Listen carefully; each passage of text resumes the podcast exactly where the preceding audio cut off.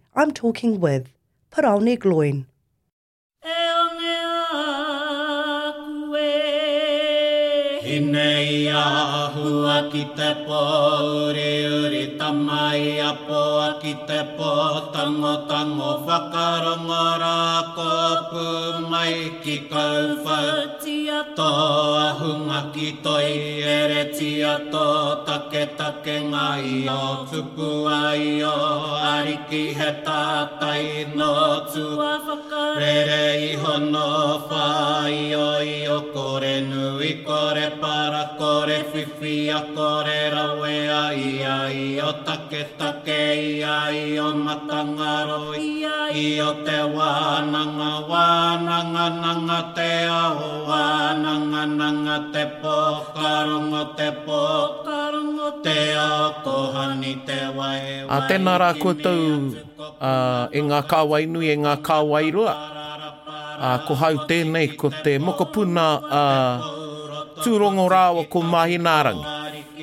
Nō reira, ko, ko Raukawa tēnei e mihi atu nei, ā, otirā, ko Maniapoto anō hoki tēnei e mihi atu nei.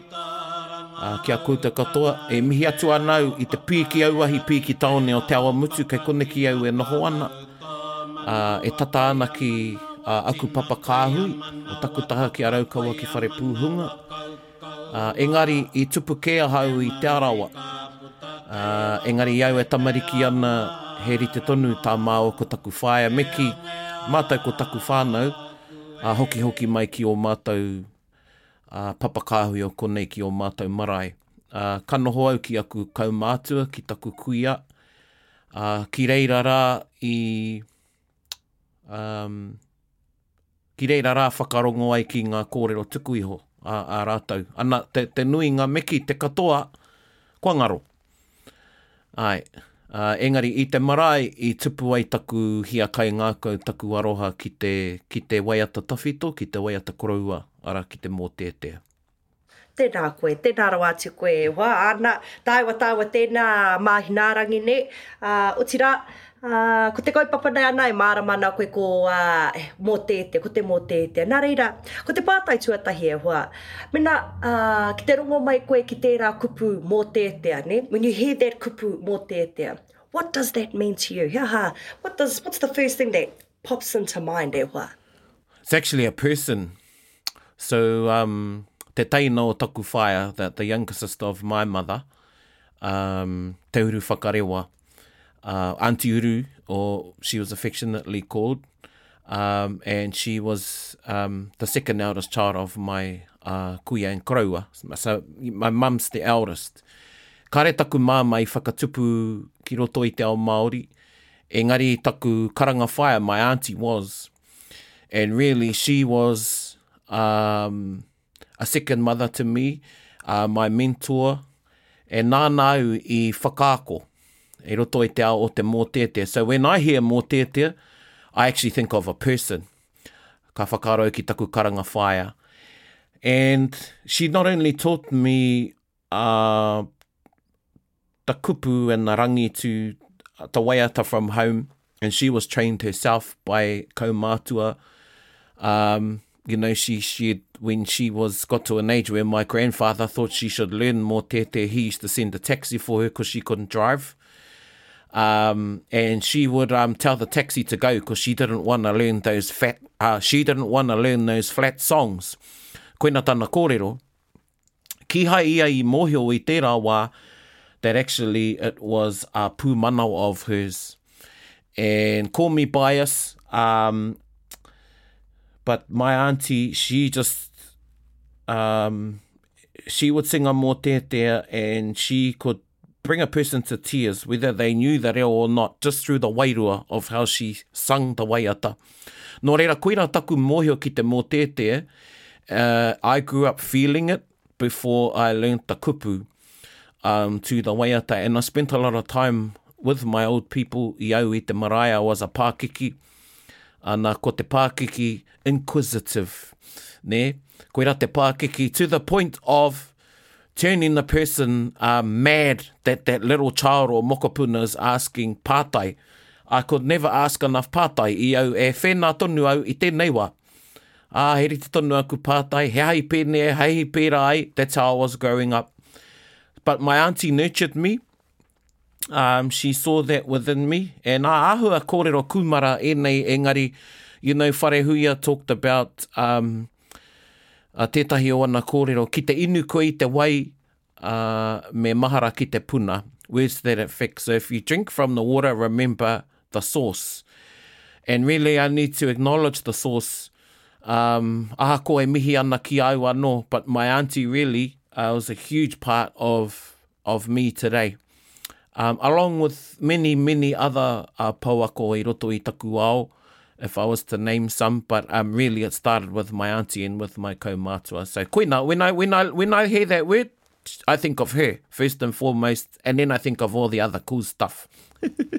That's really neat. Ko koe te tuatahi, you're the first actually to say that when you hear that kupu, it takes you to a tangata ki tētahi wahine, and he pou, he pou tēnei wahine. Nā reira, ka mihi atu ki tērā pou. Uh, or, and I love the flat, the flat songs. Orite ki tā Wayne. Ka ki mai a Wayne, ai, ai, he flat Wayne songs. Ai, ai, ai. ai.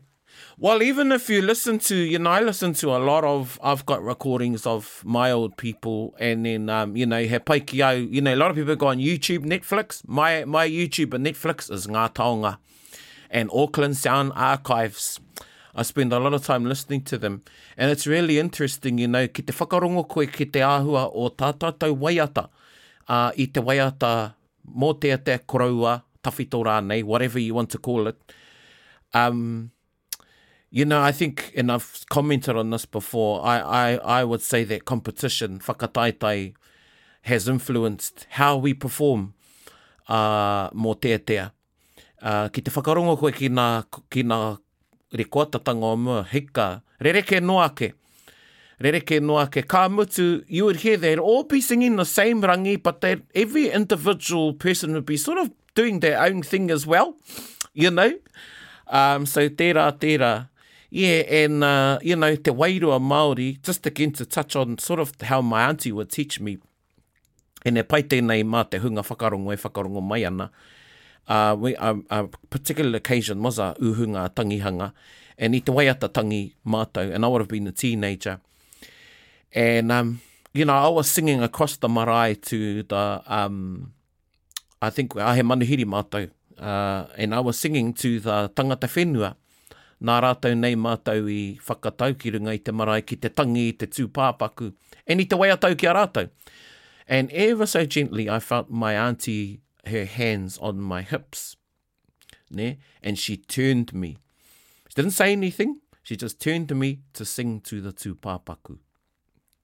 Nē. Nā, taku kite, ā, i nā marae te nuinga o te wā, that's what happens at a tangi. People get up and they're singing to each other, e tama, kei konā kē koe ki te uhunga rā, ki te tangi i te tūpāpaku. Nō reira, I think those are some of, I, I, I continually use the phrase little big things i roto i te ao Māori. Ana koe nā tētahi o nā tikanga ki au.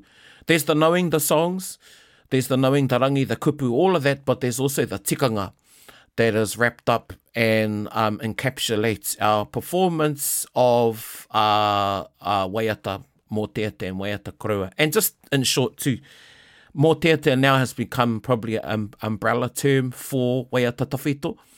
Um, whereas, i, i aku rangahau, mō tētē were um, traditionally laments. Nē, engari now when we use that word, we use it as an umbrella term a lot, a lot of the time to mean waiata koroua, waiata tawhito, a hoi anō. Ana, tēnā koe, tēnā koe i ērā whakamahuki e hoa, āe, tika hoki, ka, ka tautoko hoki au i a koe, Ā, he waimarie nōku i whakatipu taku kuia i a au hoki i te marae. Ā, and yeah, I used to find it funny, you know, titiro atu ki wētahi o ngā tāngata, why are they singing to us? Arā, arā te, te kaupapa. But āe, āe, tika, tika, tika hoi, ā, tika tae. Do you have any um, personal faves? You know, you've been going through those archives there and, and you've got a bit of a plethora there behind you there, I can see, with all that pukapuka behind you. Nā reira, he, he, he tino, He tino waiata tāu. It depends, um, you know, I put a, I put a post up a, a, a few months ago, and uh, i whakatumatuma mai ētahi, because uh, it was directed to my gender, ki ngā tāne, kia kaua mātou te tāne e, e māngere. ki te ako i ngā waiata.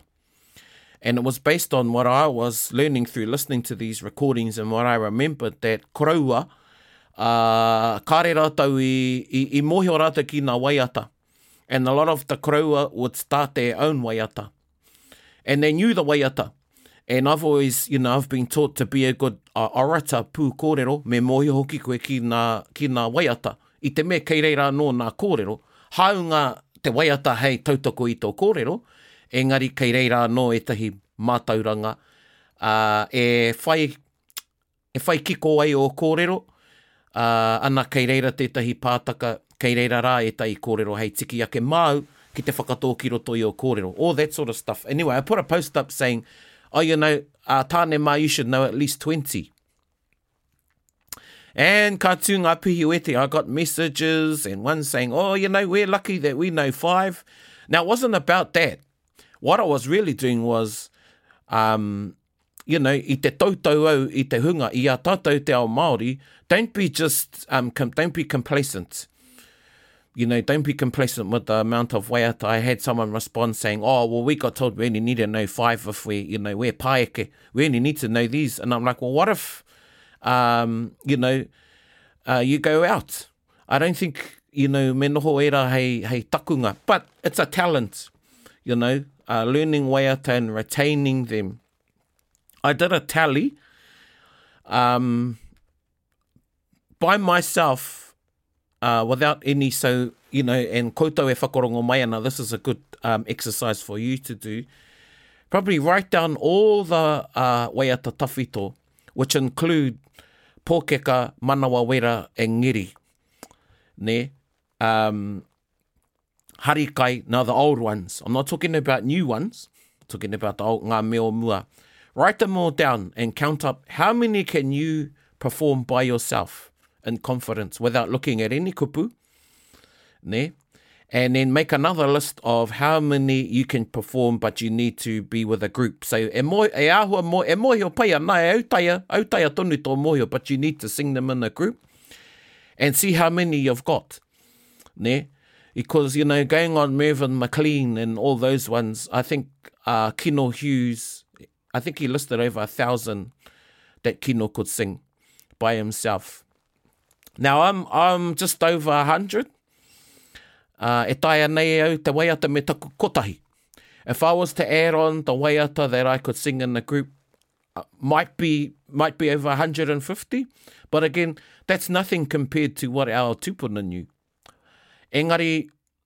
um, don't beat ourselves up, but rather use that as inspiration that we can revive that way of knowing and that um, recall. Uh, engari, we need to practice. And the thing is, is we don't have enough opportunities to, because when we practice them is for either tangihanga, kaupapa Māori, pōwhiri, and whakataitai. So you really need to put the work in at home ne, e, e maharati ai ngā waiata nei. So, coming back to your pātai, because I have this, um, you know, in humility, uh, command or knowledge of waiata, it's very hard for me to land on favourites. ne? Um, you know, I have, I have, I can say, well, these are my favourite, because let alone, let alone my own iwi, uh, o, o i roto i a Tainui, you know, e mohi ana ki, ngā, ki etahi o ngā waiata a Tūhoe. E mohi ana ki etahi o ngā waiata a Te Arawa. Those are the two iwi I grew up in that aren't my own iwi, even though I have some whakapapa there. Nē? And, you know, so I can say, oh, you know, i roto i a Tūhoe, uh, te rongo o te tuna, engari te tītī, you know, um, they, they, they stir the emotions. I roto i a Te Arawa, um, arā, ko, uh, ko, ko te kaioraora a Tamaku. Uh, ahakoa rā, uh, tērā te auahi, um, there's, there's many. I wouldn't be able to pick out one, and it all depends on the mood, ne?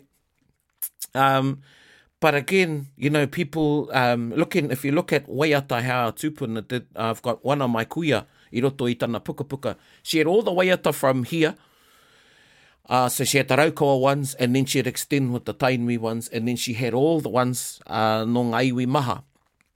Now, if you look at it, our tūpuna, uh, he rite rātou ki a tātou o nāianei, when a new release comes out, you know, we jump on Spotify, is it out yet? Or Apple iTunes to download it. That's how waiata was. He tangata rātou. And that's how, tang, that's how waiata um, sort of travelled around i roto i te ao Māori o tērā wā. It was a way of communication, you know, when you look at the practical side of it. But it was a way of life. Nō reira, nā, nā konā i ora tonu ai nā waiata i roto i a rātou. So those are one of the things that um, I like to sort of highlight ki a tātou o nāianei, kia kaua tātou e wareware. Yes, there's the wairua of te waiata, te mana me te tapu and all of that. But the other thing is was a practical, the, the, the practical side of mōteatea, of waiata koro, was a means of communicating one's emotions and feelings um, thoughts. Um, you know, and, you know, you could sing a waiata uh, up north and, you know, if you had the, if the message was good, and again, the rangi, um, it would make its way all the way down through the motu. Ne? Nā koira, te, koira etahi o nā, o nā hua, nā painga o te mō te etea, o te waiata koroua rānei. So yeah, for me to put my finger on one, um, you know, we're, we're, we're launching an oriori. Nāku i tito. And, um, you know, I've, we've re, re-indigenized our thinking about oriori. And kia tātou katoa e whakarongo mai nei, me mutu tā tātou kōrero that oriori is a lullaby. We're downselling, um, we're um, undermining te mana o, te, o ngā waiatara if we just call it a lullaby. E hara ai te lullaby noiho. Kao. Oriori a more than um, waiata whakamoe pepi. You know, ti, tirohia a Pinepine te kura, tirohia te oriori o Tūtere Moana, um, pōpō, you know, it's a marautanga. Kei, he, he marautanga te oriori. Um, so, I've drawn inspiration from many waiata from across iwi. And in our uh, um, forming our educational framework i roto i a Raukawa, te manawa pouhihiri, we came up with the idea, myself and others, to, for me to compose an oriori. Tahi anō ka mutu taku tito i te oriori nei. Um, I also drew inspiration from the Kumuli Po. Uh, ko te Kumuli Po, uh, he waiata tērā nā Kuini Lilu o Kalani, o Hawaii, and it sings the creation of uh, the Hawaiian people and their environment, ne? Um, their natural environment. and them as a people and o ratou whakapapa ki te taiao. So I drew some inspiration from there as well. And I thought, what would an oriori look like if I sung myself into creation for Raukawa? So koina te mea i arataki au ki te tito i te oriori, ka whakarewatia a Popo. And um, te mutunga iho, uh, it's, it's about 27 minutes long.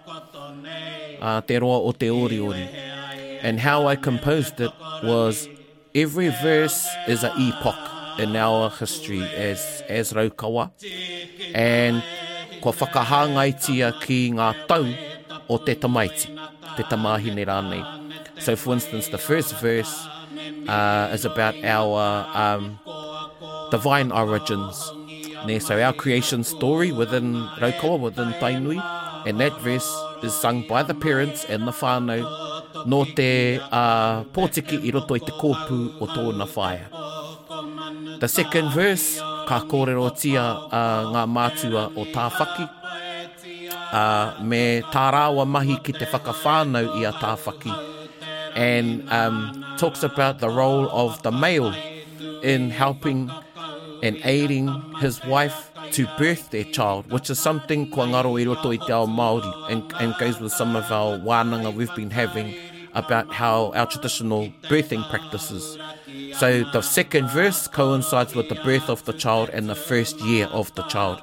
And each verse goes on. Ne? So we've got a verse. So uh, the parents learn the verse, they sing the verse, no te mama e hapuana. When baby is born, they've learnt the second one and they sing the second verse at the birth. And then when babies are uh, two years of old, are uh, two years age, they've learnt the third verse and so forth, all the way up until the child is 11 or 12. and e all the um na kōrero Āe, ehara i ngā kōrero uaua, āe, me kī, ngā kōrero riri. I whakaaro ake au, well, it's life, and part of our history were our battles. So, you know, it, while it retraces our, our, our creation story, um, I'm not going to say myths, I'm going to say our narratives, Again, I think that word, you know, saying creation myth undermines um, te mana o ngā kōrero tuku iho a o tātou tūpuna. Pai noa iho tērā taha te, he, te hekenga mai o Tainui, ngā whakapapa, our relationship with Ngāti Kahungunu is all in there, Mahina-a-rangi, Porourangi, Kahungunu, Ruapani, uh, mātātua, and then um, also, but also the battles, ne? Nā, kāre pai, i, ko taku puku i mea ki au, kāre pai kia whakaurua e rā kōrero, um, when, when, you know, is, he's still, he or she is still very young. So I put that verse in when they're a bit older, you know. So each sort of verse comes and it gets longer. So the verses sort of start off short, they get a bit longer as well as the child is getting older. Um, so koina tētahi ahuatanga. tanga um, I wanted to touch on about the, that I drew inspiration from many of the oriori through the motu. Even though we've got two, three known oriori with i roto i a tainui, we don't sing them. Ne?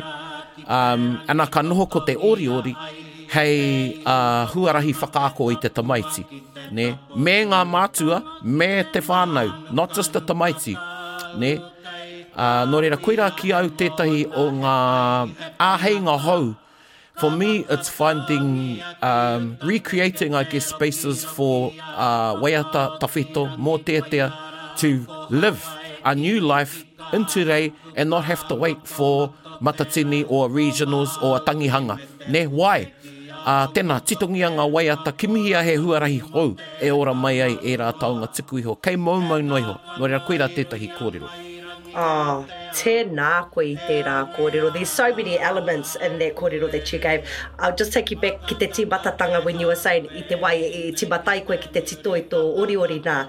and then how you mentioned that uh, you were drawing inspiration, engari, ka tarapeke atu koe ki tērā moutere o Hawaii. I was like, that's a bit of a Tommy Taurima number. Ka, mau te wehi. but ka kei te kite au i tō, you know, what you're trying to do, ne ai whātoro atu ki ērā o ngā wāhi. So, kāre koe noho ki tō ao anake kei te, you know, tuperatia, ne, you know, so fabulous, you know, must mihi ki a koe i, i tērā. Me te haere tonu, like how you, because um, uh, I have to reflect again with uh, Papa Wayne, um, again Wayne Ngata, koina hoki tāna mo te oriori, you know, ori te tonu ki a koe, ori te tonu ki a koe, kore rā tāna mahi ki a uh, uh, uaua ana, ka tito wetahi oriori mo na tamahine me era o na whānau, hei aha ana, hei whāngai atu ā, ki te tamaiti, ki te māmā, ki te pāpā, ana, ki te whānau hoki. So, to see that, kei te mahi pērā hoki koe, but oh, you've just taken it up a whole nother level e te hoa and sort of done it on a kind of a, a life journey so that it becomes a lifestyle part of the whānau anō nei te whai e hoa. That's just next level. Tēnā koe i tērā. So I, I hope that that comes to definite fruition and that it catches on. It catches on, like how you said, uh, tohaina atu ki te ao katoa i tēnei āhuatanga kia hoki mai, kia hoki mai tēnei uh, uh, mahi tahito a tātou.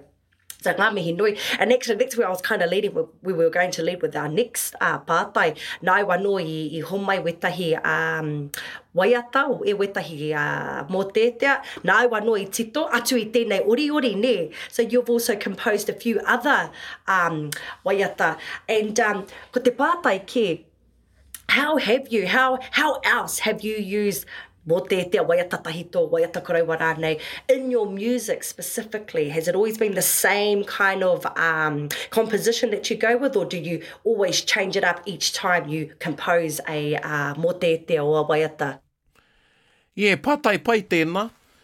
Ētehi waiata e mōhio ana nā kaitito, uh, he pūmanawa te kaitito. uh, te tito. Um, sometimes, you know, ka haere mai te rangi me ngā kupu. Um, you know, Uncle Bob, uh, Ngāpō Wehi always talked about um, uh, inspiration, um, the three levels. When you're in the wairua, inspiration, it just comes. And then there's um, Uh, he aha nō tāna? When you're trying too hard, you're, it's perspiration. E nē tama, me me kāre i mahi tahi te wairua me te uh, hinengaro, it's desperation. Um, and ka mihi au ki a, ki a rāwa. Um, you know, those are some of the um, people I was very lucky to spend time with and be mentored by i roto i taku ao. Um,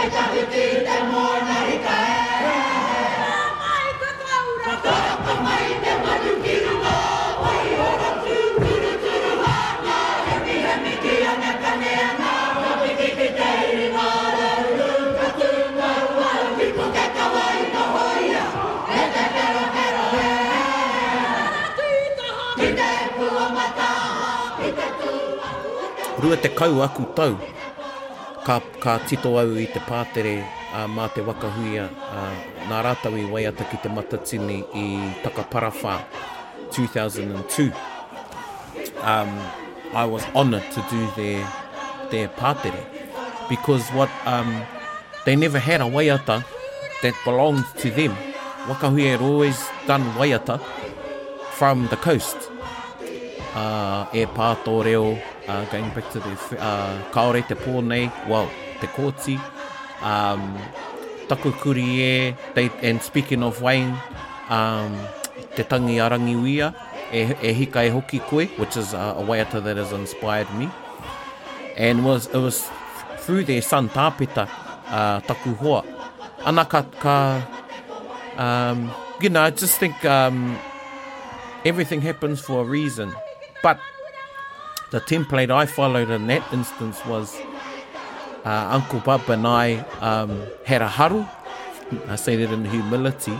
And I challenged myself to create something that the kaifakawa would think was old. Ne? Kapai. So I do not want to leave any clues in there that it was a new composition. And when it was submitted, in the words. We can I can talk about this now, Iteme. It's been 20, 20 years um, since. Um, and uh, Uncle Bob was uh, i aia whakaputa he, he did ask me though because um, he knew that by doing that, if we were to do use that strategy, that I wouldn't put my name on it till afterwards, which is what happened. Now, it wasn't until after that people knew that it was a new composition, and people actually asked where he found it. Ne? Nā, uh, uh, uh, e kōrero ana i roto i te but that was the whole strategy. Ne? So that was different. He rere ke tērā. Uh, um, and then after then, well, I, I was lucky, fortunate and humbled to compose for them another for the next few Matatini until 2009. Ā, ka mutu taku tito. Engari, ā, kei reira tonu ā te whanaungatanga. Ā, ahakoa he kapa kē tōku, even though we're having a bit of a break, kei reira tonu tērā aroha ki te waka huia. So every mōtētē has been, you know, that was a different strategy. Ā, I composed, um, I, i te matenga o um, Rāwiri Rangitauira, i haere mātou ki tana uhunga, ki tana tangihanga i Te Arawa. And uh, there was myself and I went with uh, um, Papa Wharehuia, uh, kua ngaro nei, and uh, Pou, uh, Papa Pou, oh, Tā Pou Tēmara. And it was us three that i whakaeke mātou ki te marae. And they said, oh boy, mai te whai kōrero. And I was just filled with aroha for Rāwiri. And karau i rongo, but um, a, i, muri te tangi, i muri tonu mai te tangihanga, i haere noa mai ngā kupu ki au. Ka puta he waiata tangi ki a Rāwiri. So that's a, you know, um, ta, ta, ta kupu and the rangi. And the interesting thing is that, that waiata, uh, when his whānau, I put it up as, uh, uh, I put it out there, and um, the whānau asked if they could include it in, in um, a book that's just been published of a collection of Ngāti Whakaue songs. And I thought, goodness me, you know, um, you know, hey, we he nui ngā motete a Ngāti Whakaue, but they wanted to put that waiata in there because Rāwiri actually started the book. Um, and um, his whānau, his, his children and his wife finished the book off ne, because kāri tutuki aia i, i ngaro ke. But the waiata made it in there. So ko tērā mō tē te waiata tangi rā i haere mai runga i te aroha. I puta noa mai i runga i te wairua Māori, kāre hau i whakaaro ake, oh, I wanna write a song about Rāwiri, it just came out. Nē, ana he whērā te waiata i ōna wā, and then there's other waiata that I've put, old, old waiata that haven't had rangi to them that I've put the rangi to, which I encourage iwi to do. I won't say who, but I've, I've, I've done that for my own iwi, and I've also done that for other iwi they've asked me to put rangi to their waiata kraua, to their motetea. And, you know, when I first had this, it was actually one of my kaumatua who um, encouraged me to do so because they said, boy, ki te kore koe e whērā, ka takoto puehu noiho nā kupu ki rō pukapuka. Ana tāpiritia he rangi e ora mai ai uh, te waiata rā. Kāta i kārua um, by putting a rangi to a waiata. If you, out, if you go out and sing it, there may be a time where someone hears it and says,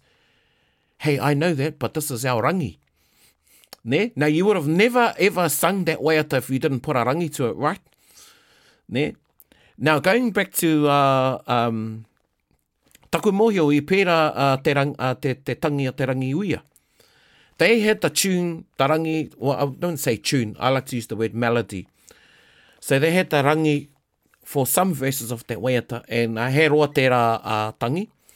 Engari, kāri, kāri mohi ki te rangi ki ētahi atu, but they took the template from the verses they knew and applied the rangi.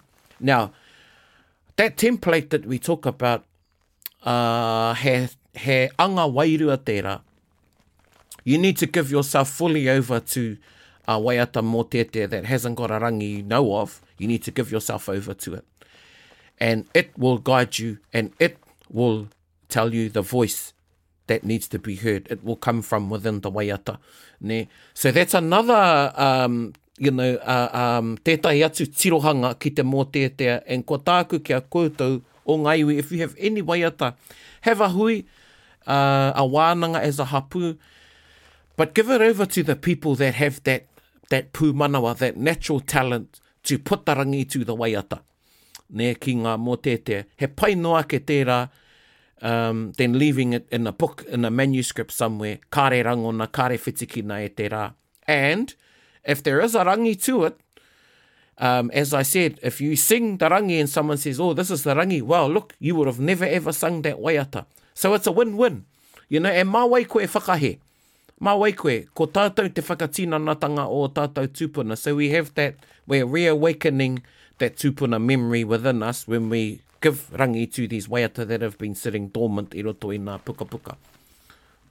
Ko tētahi waiata e hiahia nei te kōrero um, was, and again, this actually came, this wasn't meant to be uh, something that my group, uh, Mōtai, would sing, um, perform, I should say, at Te Matatini, engari haere nō mai ngā kupu. And it was to do with something somebody said about the kingitanga. And, um, you know, classically, traditionally, pātere were replies or rebuttals, um, you know, and mostly performed by women. Um, and, you know, I'm going to, I'm going to, um, I've done some little bit of research on the iwi that have the most pātere. Ne?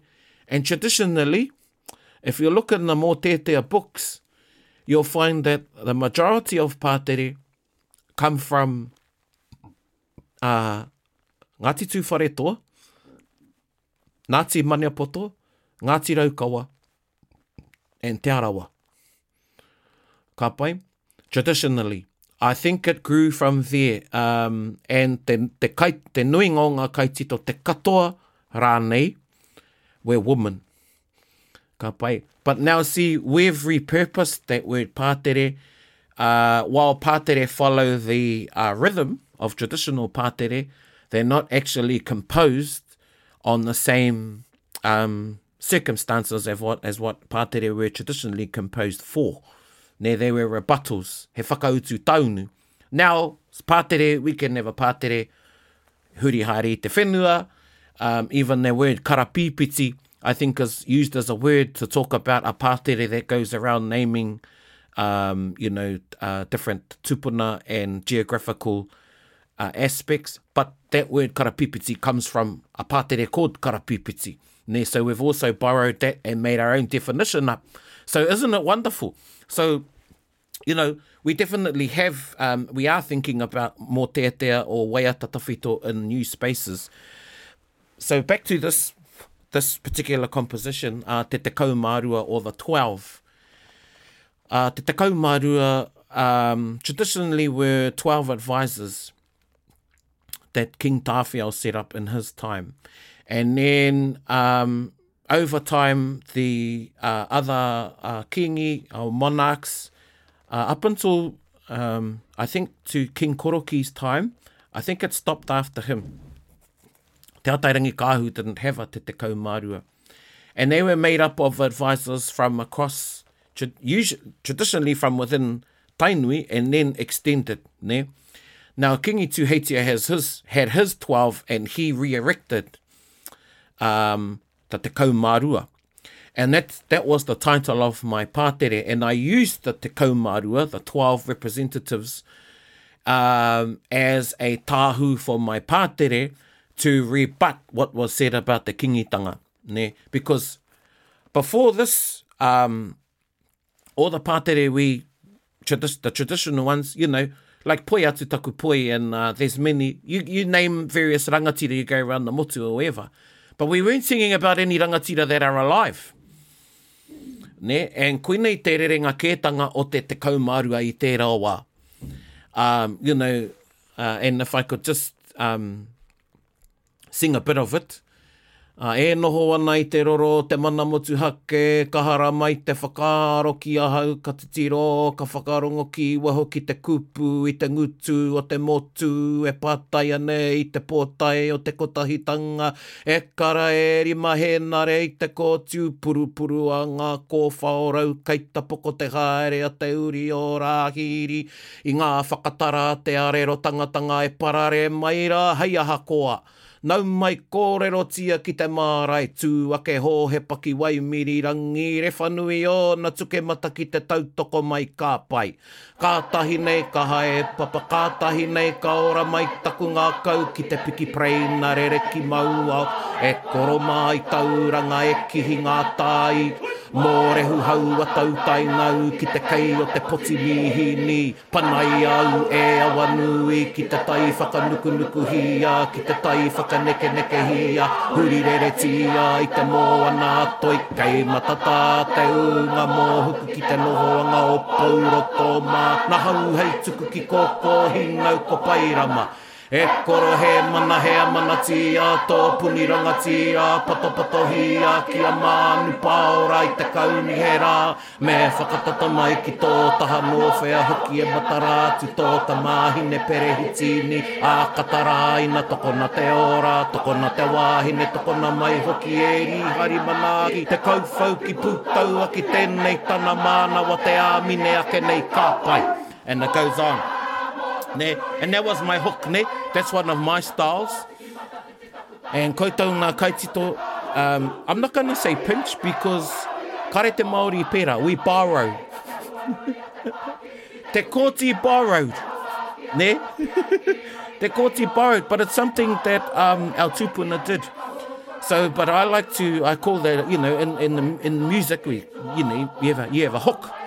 Usually it's the chorus or a melody or whatever. Uh, my hook in this part there was ka tau, ka pai or ka pai at the end of each um, verse. And there's many layers to why I said ka pai. Ne, one was to calm myself down and not get um, angry. Ne? Um, but also the ka pai is also um, at the end of um, each line in the longer version of the pai, the karakia pai marire. Anyway, in those two verses, You know, I mentioned Eri Mahe he was alive then. Uh, we've got uh, Kihi Ngātai, just recently passed away. Morehu passed away a couple of years ago. Hauata's the only surviving one of the, the, the three wise men I call of Tauranga Moana. We talk about going on a, on a boat. You know, our tupuna talked about a waka. Well, I go on a boat, a jet boat. Hey, and then I talk about hopping on the airplane. You know, we go on the airplane these days, check and go in. If you're lucky, you've got a Koru membership. And um, uh, Awanui, send, Awanui Black sends me off to Pauroto down in Matata. Him and Pauroto are friends. So these are people that were associated with the, with the kingitanga, Not necessarily te tekau ma rua. E rima henare was. Ka pai.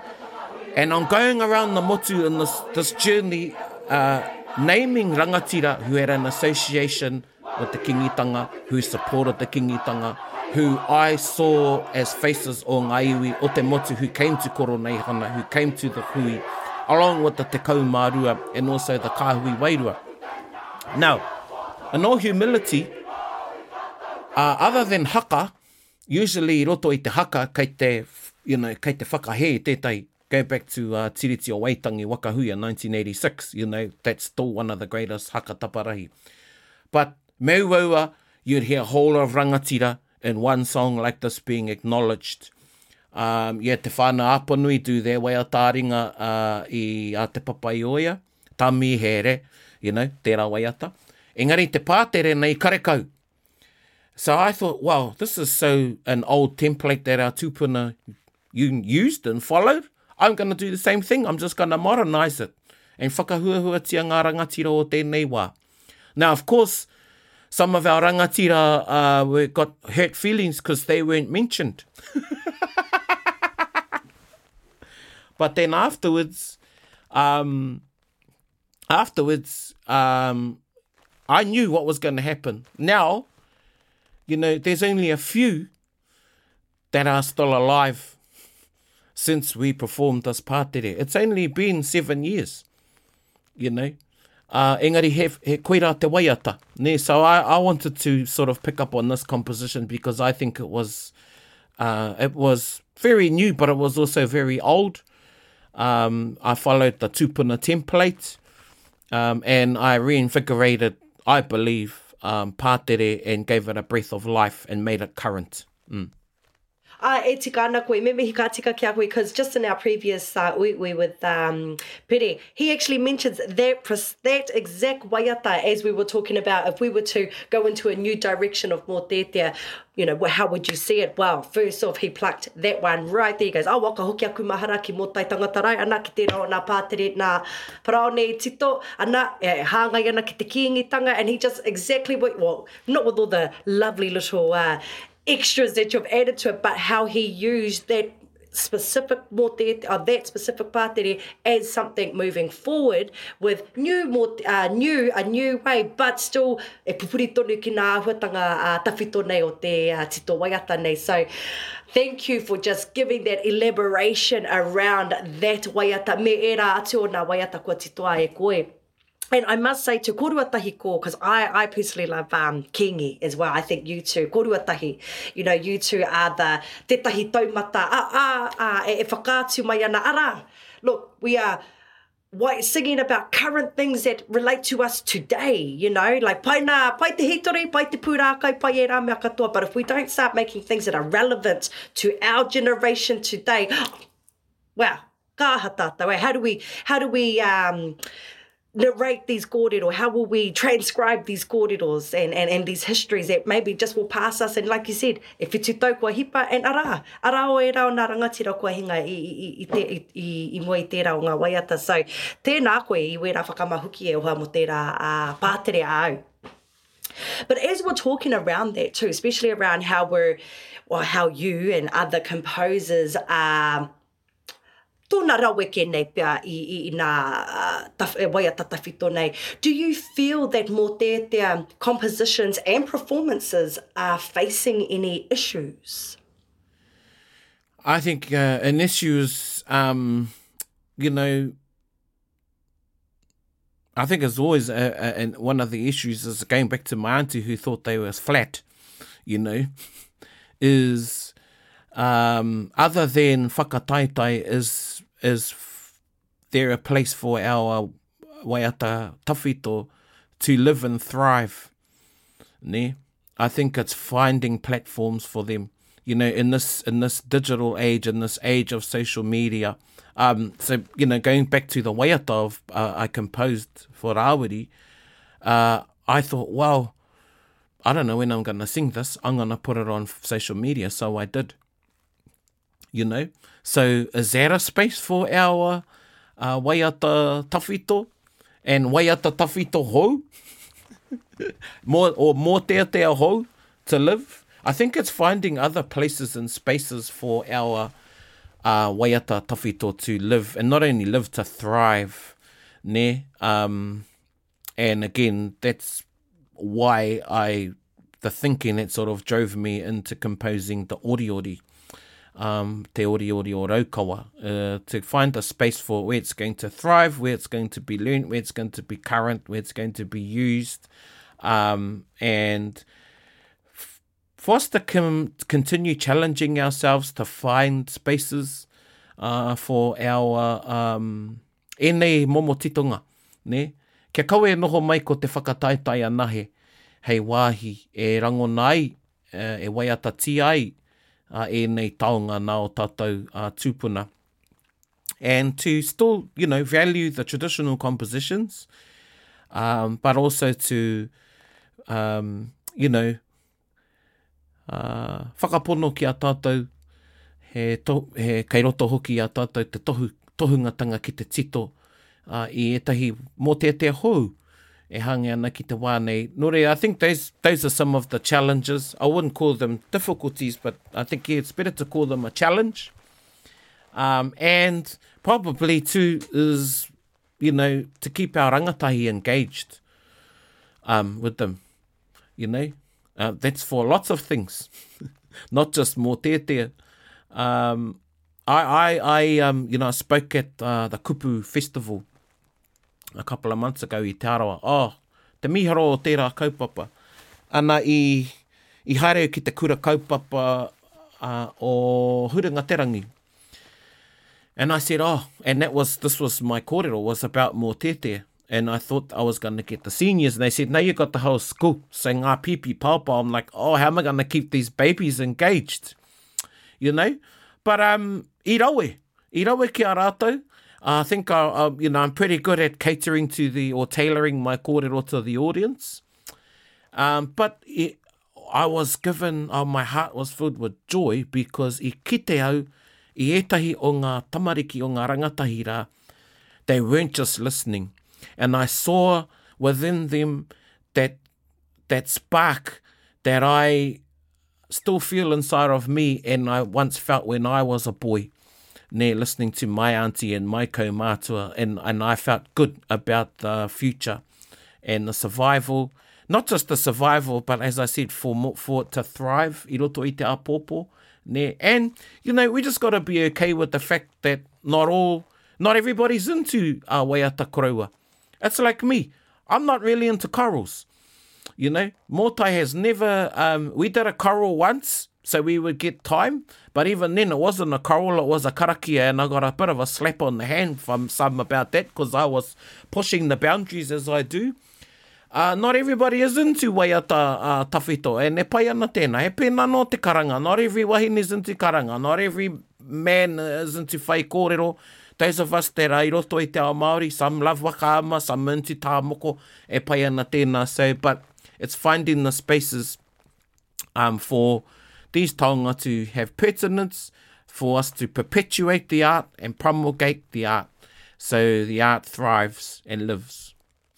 I think you've pinpointed right there because uh, a lot of our um, interviewees have been um, talking around growth, ne? Ai, te, te, te whanaketanga pe o, o, o, o te mō te, te, te waiatatahi tō, but that kupu thrive, ah,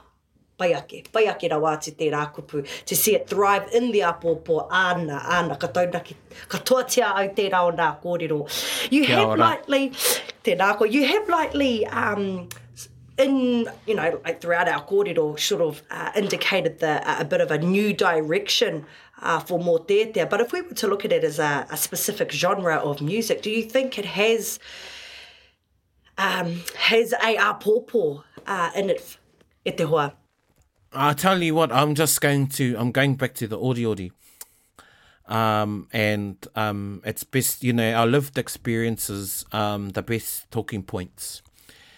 Now, I did touch on, um, and, and this is as a research, you know, I'm, I'm, I'm talking from a point of research now, because I think this is e hangai ana tēnei ki tō kōrero uh, about genre and um,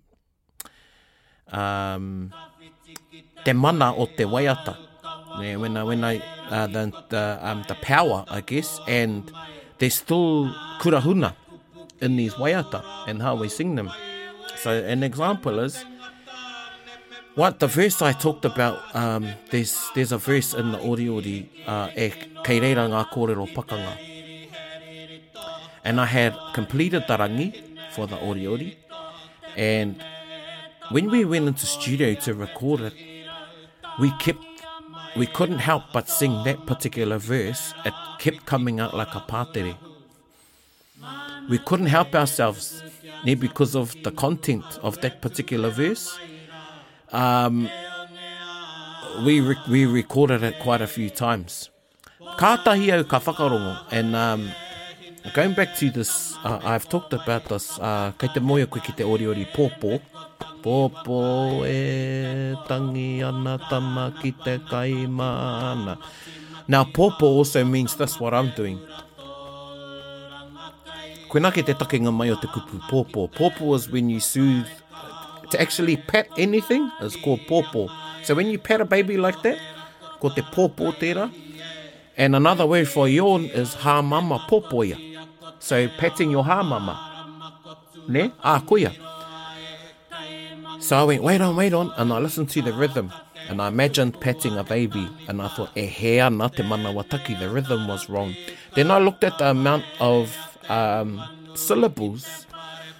in the previous verses to my popo action.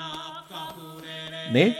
And I thought, we, I've got too many, you know, um, there's too many syllables, not kupu, but the syllables I was um, pairing with the rangi. of the oriori was out of whack, wasn't with my popo.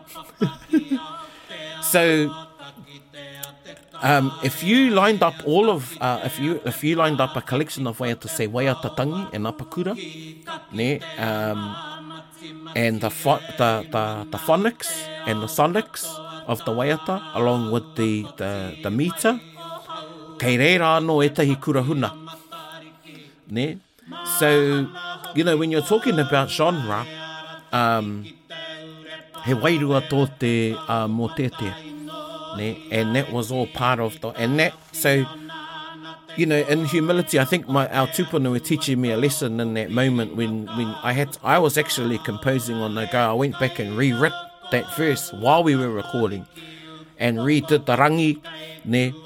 Um, because it just we couldn't help singing it like a pātere. Ne? And that was a big learning moment for me i roto i tērā. And then it opened my eyes and I thought, we, kei konei tonu ētahi kura huna. So there's still many kura huna i roto i ngā uh, waiata tawhito, i ngā mōtētea, hei ako mā tātou. Kāre anō te katoa kia whākina mai, kia tātou. And I think when we're talking about manawataki, rhythm, a Rangi, Oro, all those sorts of things, yes, ki au, he momo anō te, te waiata tawhito, te waiata koroua, te mōteatea rānei. Mm. I think I went off on a bit of a, I won't call it a tangent, tētahi atu huarahi, engari, um, i a tāua e wānanga ana i te whānuitanga o te mōteatea, I think these are some of the things that there needs to be more rangahau put into, other than just te tikanga o ngā kupu and those sorts of things. I think we need to put some more rangahau into the rangi and the manawataki. Oh, I totally, totally understand where you're going with this because it's not like uh, how we can go, oh no, that's a pop song and that's an R&B song. Like it's got a specific kind of um, taki for that day, eh? and then you can just sort of like categorise it immediately, eh? Like you said, he nui, he nui ngā āhuatanga o te waiata, o te mōteatea, te waiata tahito, ērā ka mea katoa. So yes, no, no, no, ka tautoko ahau i tērā. And yes, it would take a little bit more rangahau kia puta mai ērā whakaaro wao, Kei te, kei te aha ēnei waiata, eh? What are we going to do with these waiata? Umm, āe, tēnā koe, tēnā koe. Well, e te hoa, kua tata uh, pau te wā uh, kia tāua nei. Otira, hei whakatepe uh, i tēnei kōrero. Um, as a composer and as a performer as well. Have you got any future plans, besides, of course, your most recent one that's about to launch our Pōpō, uh, for involving more tētea? Probably for me, um, he, he rawe tēnā pātai, e, and um, e whakaaro ana au he pēwhea taku morimori uh, i, te, i ngā kaitito o apōpō, nā kaitito mō tētē. And koirā tētehi me tino tākirikiri taku ngākau i au ka haere ki te kura kaupapa rā. So, um, I'm thinking in the space of how I can nurture tomorrow's kaitito uh, o ngā mō tete. You know, when Praone Gloin finally leaves this world physically, which is a long, long time. E te iwi. Um, I want to, uh, I want to go knowing that I've done my bit to nurture tomorrow's composers of of our uh, future. ā, waiata tawhito, waiata koroua, waiata mōteatea ki a au, koinā tētahi wāhanga nui ki au ināianei. Āe. Nō reira, ka, ka waiho i konei, and I do hope, ā, koutou te hunga e whakarongo mai ana, that I've, um, shared at least one thing with, to inspire you to either learn more than one, ā, mōteatea, to extend on your, ā, mōteatea, um, uh pataka to pataka waiata or to um inspire you to have a go at composing uh uh a more tea uh it doesn't have to be long um or to sit and listen you know to listen to the recordings i i hope i shared something um with some that inspired you um, to um, contribute to the longevity and um, life, so our, our waiata thrive, uh, ēnei waiata. Nō reira, e mihi ake ana ki a koutou e te iwi Otira, uh, Crystal, tēnā koe, uh, e arataki nei i a tāua kōrerorero, uh, tā tāua wānanga i pai katoa ki au, uh, tā tāua nohotahi, um, Nice change, um, being the one in the podcast, not the one uh, running it, um, for taringa, and I really have enjoyed um, a tāua kōrero. Uh, nō reira, aku mihi ki a koe o tira ki a koutou te hunga whakahaere, uh, kia noho mai rā koutou i raro i ngā manaakitanga a ngā mātua tūpuna uh, me, te, me te mana atua. Pai mārire.